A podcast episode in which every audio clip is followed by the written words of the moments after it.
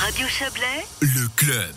Réglementer 1283 hectares hors des zones à bâtir de 10 communes de la Vaud. Une mission que traîne le canton de Vaud depuis des années. Il a cependant passé un cap aujourd'hui. On parle euh, de cela avec vous, Christelle Luisier-Brodard. Bonsoir. Bonsoir. Vous êtes la chef du département des institutions et du territoire. Alors ce projet, cette mission, c'est le PAC Lavaux, un plan d'affectation cantonale. Euh, il a été lancé en 2016, mis à l'enquête trois ans plus tard. Euh, vous revenez aujourd'hui avec un projet revisité au, au Grand Conseil. Oui, alors effectivement, donc c'est un jalon qui est très important hein, pour un projet euh, qui est emblématique euh, pour toute une région qui est dans le patrimoine mondial de l'UNESCO. Donc c'est vrai que l'objectif du Conseil d'État par rapport à ce plan, c'est à la fois euh, finalement de permettre l'exploitation euh, de la région, notamment pour les vignes, et puis euh, par ailleurs, d'autre part, euh, de préserver l'identité et, et le, et le paysage dans le cadre de, de cette région. Christelle Luisier-Brodard, il faut peut-être bouger un, un, tout petit peu. On, on, vous entend bien, mais on, on, pourrait vous entendre mieux. Vous êtes sur un téléphone portable. Exploitation et protection, c'est ce qui rend le dossier complexe, bien sûr? Oui, alors c'est très complexe parce qu'on a des intérêts qui sont euh, divergents et donc on a aussi eu 160 oppositions dans le cadre de, ce plan d'affectation. Donc on voit à quel point c'est un sujet qui est technique mais aussi euh, émotionnel. Donc euh, pour nous vraiment cette recherche d'équilibre c'était un élément extrêmement important. Et donc recherche d'équilibre à travers des séances de conciliation. Hein. Ces oppositions, elles ont été levées, partiellement levées, sans discussion encore, ou c'est fait?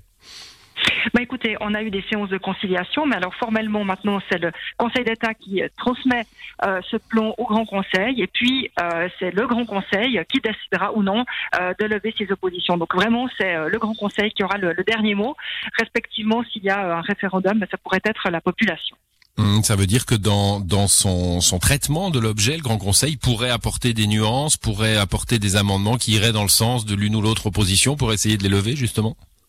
Oui, alors effectivement, on pourrait avoir des amendements qui seraient apportés à, ce PAC Lavaux, et à ce moment-là, on, ce qu'on en propose, c'est qu'il y ait une, enquête euh, complémentaire, de manière à ce que euh, toutes les parties concernées, que ce soit les collectivités publiques, les communes, les organisations de protection euh, du patrimoine, la nature, les milieux viticoles, eh bien qu'à ce moment-là, ils puissent aussi s'exprimer.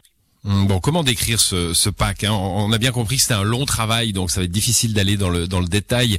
Euh, mais en gros, euh, possibilité pour les vignerons de, de, travailler, de travailler avec leur temps, aussi avec leur époque, tout en maintenant ce, ce patrimoine? Oui, alors ça c'est vraiment c'est vraiment cet objectif de, de, concilier ces intérêts-là. Et puis donc dans ce PAC, on est vraiment hors zone. Hein, on a des zones viticoles, des zones agricoles, des zones spécifiques, hein, par exemple les zones ferroviaires, les zones des eaux, les, les aires forestières. Et puis dans le cadre de, euh, disons de, de l'examen de ce PAC, le Conseil d'État lui propose quelques assouplissements euh, par rapport à la première version euh, qui avait été euh, qui avait été projetée. Et donc c'est aussi de ceci que le, le Grand Conseil discutera euh, en, tra en de commission et puis finalement aussi en plénum. Des assouplissements, c'est un, joli mot. Ça veut dire qu'on va un peu dans le sens des vignerons et peut-être un peu moins dans le sens de la protection du paysage? Oui, alors ce qu'il faut voir, c'est que ce plan, il reste extrêmement restrictif. On est plus restrictif qu'en zone agricole. Hein, c'est bien le but d'un plan de protection de ce type-là. Mais nous, ce qu'on prévoit, c'est euh, finalement quelques assouplissements qui permettent de rationaliser l'exploitation, en particulier euh, de faciliter la mécanisation du travail de la vigne en permettant de supprimer euh, certains murs, des murs qui sont perpendiculaires, hein, pas les murs qui structurent le paysage mmh. et qui sont horizontaux. Donc ça, ça permettrait finalement de mécaniser. On, on prévoit aussi euh, d'assouplir la destination des zones viticoles. Donc ça veut dire qu'on pourrait aussi, à la place d'avoir des vignes, dans certains endroits, avoir des vergers ou euh, finalement des emplacements pour la biodiversité. Ça, c'était une demande très forte euh, des milieux des vignerons. Puis ça correspond d'ailleurs à, aussi à, l'histoire. On a retrouvé euh, des éléments qui, qui, plaident à ce niveau-là. C'est pour faire, euh, disons, pour être en phase avec euh, l'économie et, finalement la situation que l'on vit aujourd'hui. Et puis le troisième point, euh, ça concerne les capites, donc ces bâtiments qui sont destinés au stockage du matériel pour les vignerons. Et puis là, ben, on permet aussi que ces capites soient utilisés un petit peu plus largement, notamment pour la promotion des vins, mais évidemment dans le strict respect du droit fédéral. A a, compris, je pense, hein, depuis euh, bien des années maintenant, que, que cette inscription à l'UNESCO était une chance pour la région. Est-ce que quand on travaille sur un plan d'affectation comme celui-là, on a la, la, le, le, cahier des charges de l'UNESCO euh, sur le bureau et il faut contrôler sans cesse que, que ça rentre ou, ou finalement c'est c'est pas ça l'enjeu principal? Bon, évidemment que c'est une chose incroyable d'être euh, au patrimoine mondial. Je pense que ça correspond aussi à la volonté de la population qui a pu euh, s'exprimer notamment sur la mmh. loi hein, qui régit euh, la région en 2014. Hein. Cette loi, elle a été, comme projet avait été adopté à une très large majorité, près de 70%. Donc, évidemment que c'est un élément qui est extrêmement important dans le cadre de l'élaboration d'un PAC.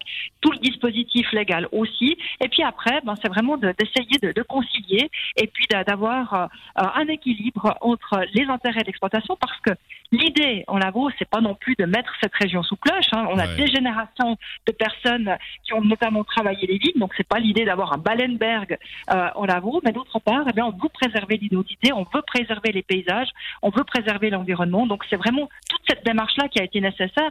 Et c'est d'ailleurs une des raisons pour lesquelles euh, le processus est en cours depuis 2016, parce qu'il a fallu euh, finalement tenir compte de l'ensemble des avis pour essayer de, de proposer quelque chose qui tienne la route et qui soit équilibré. Voilà, travail fin, on l'a bien compris. Euh, du coup, vous transmettez ce, ce hein, ce plan d'affectation au Grand Conseil. Euh, quand pourra-t-il euh, entrer en force? Pourrait-il entrer en force? Alors effectivement, donc maintenant c'est le PAC est entre, entre les mains euh, du Parlement. Euh, il y aura le travail parlementaire de commission, ensuite le travail en plein œuvre, euh, et puis nous nous espérons une décision en 2022. Après, bon, on pourrait aussi encore avoir un, un, référendum, mais avec tout le temps qui a été nécessaire pour élaborer ce PAC, on est vraiment confiant dans le fait qu'il puisse entrer en vigueur pour 2022. Voilà, Christelle Luisier Brodard, merci à vous, conseillère d'État en charge des institutions et du territoire. Bonne soirée. Bonne soirée à vous.